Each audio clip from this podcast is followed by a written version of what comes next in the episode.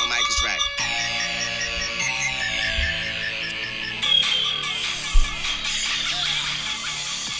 Welcome back to the Stop Feeling Sorry for Yourself podcast with your boy Fadi Kalush. Thank you for tuning in. Let's get into it. Happy December 2020, everybody. Um, you might have been able to tell I switched some things up. I uh, found myself listening to the podcast again, and, and although I would not change anything at all, like my voice just sounded too romantic for no reason at all. And I didn't want you guys sitting there thinking like I was depressed or whatever the case is. Just when I record these, it's at nighttime, and little man is about you know four or five feet away from me, sleeping in his little pack and play, or on the floor, or in my bed, or wherever he decides he wants to sleep that night.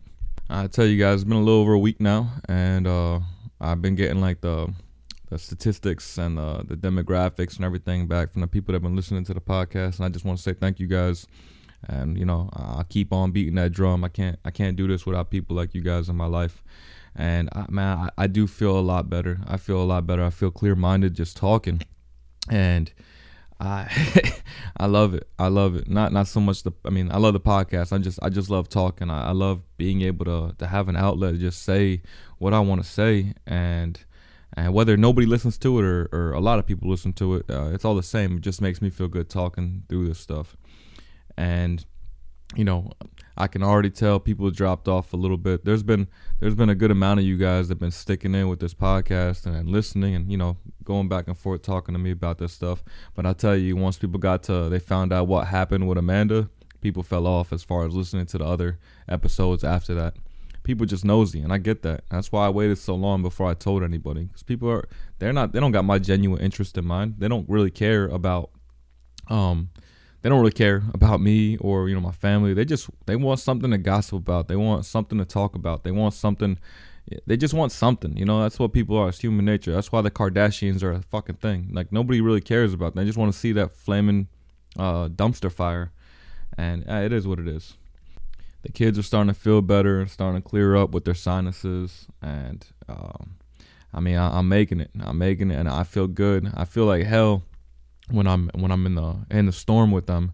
But you know, the next day comes and I realize like, all right, cool. I mean, that was bad, but it's it's, it's doable. Just um, it gives me that strength for like anything else I got going on, and uh, you know, upcoming storms I got going on. It just it sucks when you're in it because you can't see anything but the storm. But I was talking to I was talking to a couple friends the other day, and uh, one of them she sent me a picture of um, her in the bathtub enjoying uh, some wine. Nothing crazy, guys. Just just a picture, n- nothing naked. Just her in a bath, uh, enjoying a cup of wine. And I told her, I'm like, damn, like I'm, I'm a little jealous right now. I'm never gonna be able to, you know, have that. And she's like, yeah, you will. I said no. So she's, you know, she's uh, divorced and they do the co-parenting thing, which is is great. And I, I know a lot of people do that. If, if you guys are doing it right, you get that time to yourself. And uh, you know, when she sent me that picture, I'm like, well, fuck, I'm not co-parenting with anybody, and that shit, that shit hits a little different. And uh, you know, it, it it sucked for a second, but she's like, you know, they'll be in school soon. I'll be retired, and I mean, I got that time while they're in school, right? And I didn't even think about it like that. I just, I don't know, for some reason, I'm just thinking they're always gonna be the age they're at right now. You know, I feel like I'm always gonna have a baby and a four year old, and it takes that next level of perspective from somebody else, you know, somebody that's not, you know, sitting in the sorrow with you to to kind of give you that. And I, I tell you, man, it kind of it kind of lightened up my my soul a little bit just thinking about 5 years from now. You know, little man in kindergarten, Ava in whatever grade 9 9-year-olds are in and um ah man, it's it's good and I, I know I'll be retired. Um, I'm not I'm not doing the day past what I have to. You know, I, I can't I can't I just can't. You know I mean? Not that I don't want to, but I, I know I can't. Um, and it's it's just like uh, it's just something to look forward to. You know, uh, it's a short term goal. Five years is what I consider short term, right? I had another friend, you know, she hit me up and she's like, "Hey, you know, how are the kids doing?" I said they're doing good, and she's like, "How are you doing?" I'm like, "I'm good." And she kept on trying to tell me like, "All right, I'm gonna trust you." Well, I mean, she got no choice but to trust me. I'm I'm gonna be me, and I'm gonna say you can't just take me for face value when I'm saying vulgar, ignorant shit, and then not take me for not take me for face value when I'm when I'm just telling you the truth, right? I'm not lying to anybody about shit. I don't have no reason to lie. I don't care about anybody that much to lie to them. And um, she's like, uh, you know, you know when you're in an airplane and uh, the, the airbags drop and say put your oxygen mask on first before you help out somebody else. She's like, this applies to your situation right here. She's like, you need to you need to make sure you're taking care of yourself. And I sure am. I sure am. I tell you guys, I uh, I'm not, but I but I am in, in, a way. It's uh it's been different. It's you know I got like dad guilt when I do things. Like if I leave the house and I know the kids are at the house or whatever the case is, or if I'm hanging out somewhere, I just I feel like this overwhelming uh like dad guilt. Like I should be home. I should be hanging out with the kids. They need me. But you know I need some me time too. And uh, I've been getting a little bit of here and there. I'm um, getting ready to transfer from the command that I'm at right now. I have uh, about you know three weeks off before I get to my next command, and uh, I really want to do something special, man. I want to do something special with the kids, and I don't know, man. I just I don't know what I'm gonna do, but you know, uh, I thought about it, and even though I want to believe I'm taking care of myself, I'm I, I know I'm not. Uh, these last three and three and a half months have been have been focused on everything but Fadi, and I'm okay with that because that's the way I feel like it should be but now it's kind of taking a toll on who I am and my body and, and my way of thinking. And I I got concerned, so I made a appointment. I got some labs done just to get some some blood work drawn and some tests done. Right, check my cholesterol, check my testosterone, check all the levels. Right, every everything that could possibly be it. And everything came back pretty normal. A couple highs, a couple lows on some things, but that's linked to you know sleeping and diet and I haven't been eating the way I used to eat and I haven't been exercising the way I used to exercise. So I did a couple things to change that because I got to be the best version of myself for the kids, right? And and I know when something's wrong with me. I know when the veins in my arms aren't popping like they normally do. I know when I get tired earlier than I usually do. I know when I wake up before I'm supposed to. Like I know when my body is not clicking and firing on all firing on all cylinders like it used to. So I did a couple things. Amanda had this Max Trainer by Bowflex in the room, and I never, I could never use that thing. It was just, it kicked my ass. I don't know how she did it. She she got on there faithfully almost every day, and it's like a like a treadmill climber staircase. Uh, um, not treadmill. It was like a elliptical stair climber type hybrid. I don't know. It was it was hell uh, in my room. That's pretty much what it was, and it wasn't being used at all. So it was gonna start end up being a, a coat rack or a hoodie uh, rack. And anyway, I sold that on Facebook Marketplace. And I took that money, I applied it to one of those uh, NordicTrack uh, like commercial treadmills. I saw my buddy in the neighborhood got one of them, and it's pretty cool. Like the interactive piece of it with uh, the iFit uh, subscription. So I'm excited for that to get here. It'll be here in a couple weeks, and you know I started eating a little better, actually a lot better. I stopped, like I told you guys, I I, I was hitting those bottles hard, and now I cut it down to about one drink a day sometimes two, depending on if I'm watching the Eagles lose or not. And i have already seen a difference in uh, in more ways than one. So in a way, that's me putting my oxygen mask on first. And that doesn't mean I got to be out there clubbing. Doesn't mean I got to be out there at the bars. Not that I can be anyway. We're still on lockdown. And it, it just means that I take care of me. I need me time. Right now, it's uh, the afternoon. I don't know, yeah, today wasn't my work day. And I'm doing this one so I don't sound so romantic on the on the microphone. I don't gotta whisper to you guys. I don't gotta sound depressed or whatever the case is. And then two, this is, you know this is a version of taking care of myself, talking it out.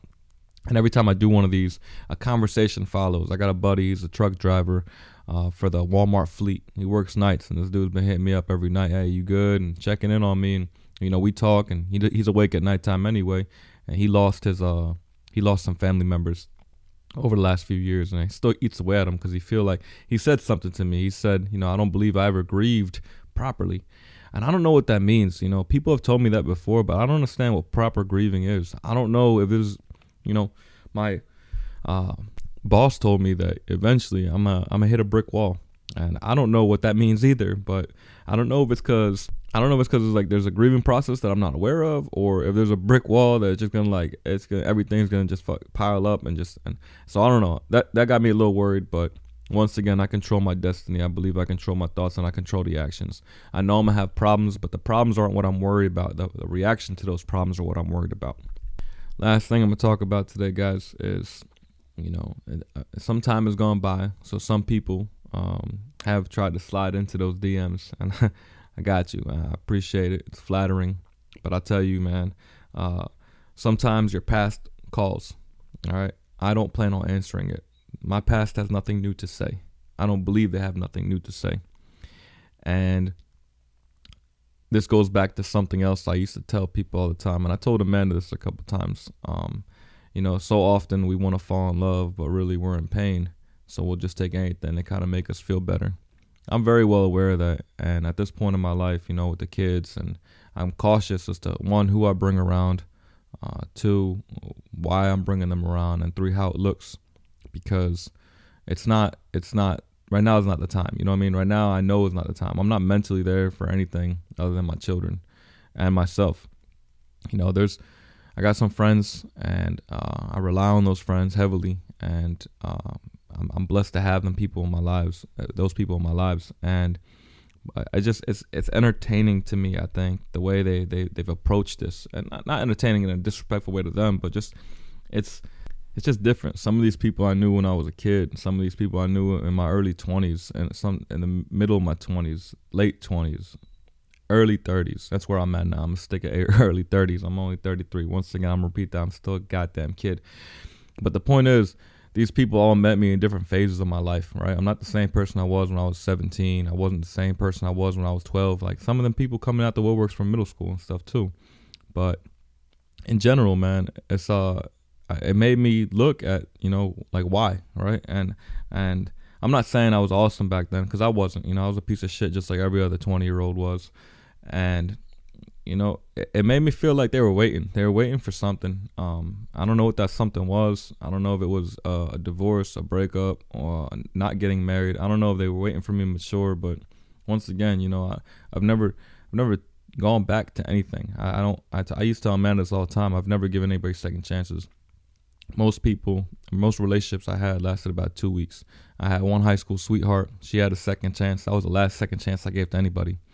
And uh, from there on out, it was a two week lifespan from the time I met these uh, these young ladies or these ladies, these women, and that, was it, right? It just it was easier not to get attached. That way, you don't have to feel the pain that I had felt already, you know. And uh, I felt used, and I felt I felt some kind of way, man, after that first relationship I had.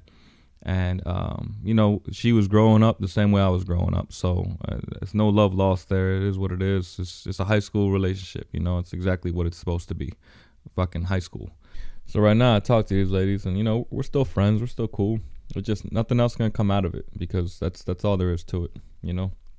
Um, you know, you, you already have your path that you walked, I have my path that I walk and, and we know too much about each other to to start something. And that's just a that's a realization that I, I I've made and whether it's right or wrong, I mean it is what it is. Plus, Lifetime movies got me thinking I'm a I'm gonna run into somebody at a coffee shop and it's gonna be like, oh my god, where have you been my whole life? Just kidding. Uh, definitely not. I don't go to coffee shops. So, um, but that's where I'm gonna leave you guys off at today.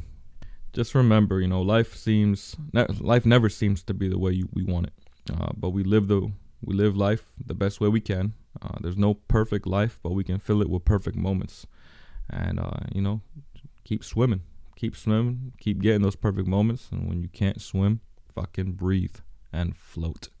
All right, I'll see you guys uh, another day. Thanks for tuning in. Love you all.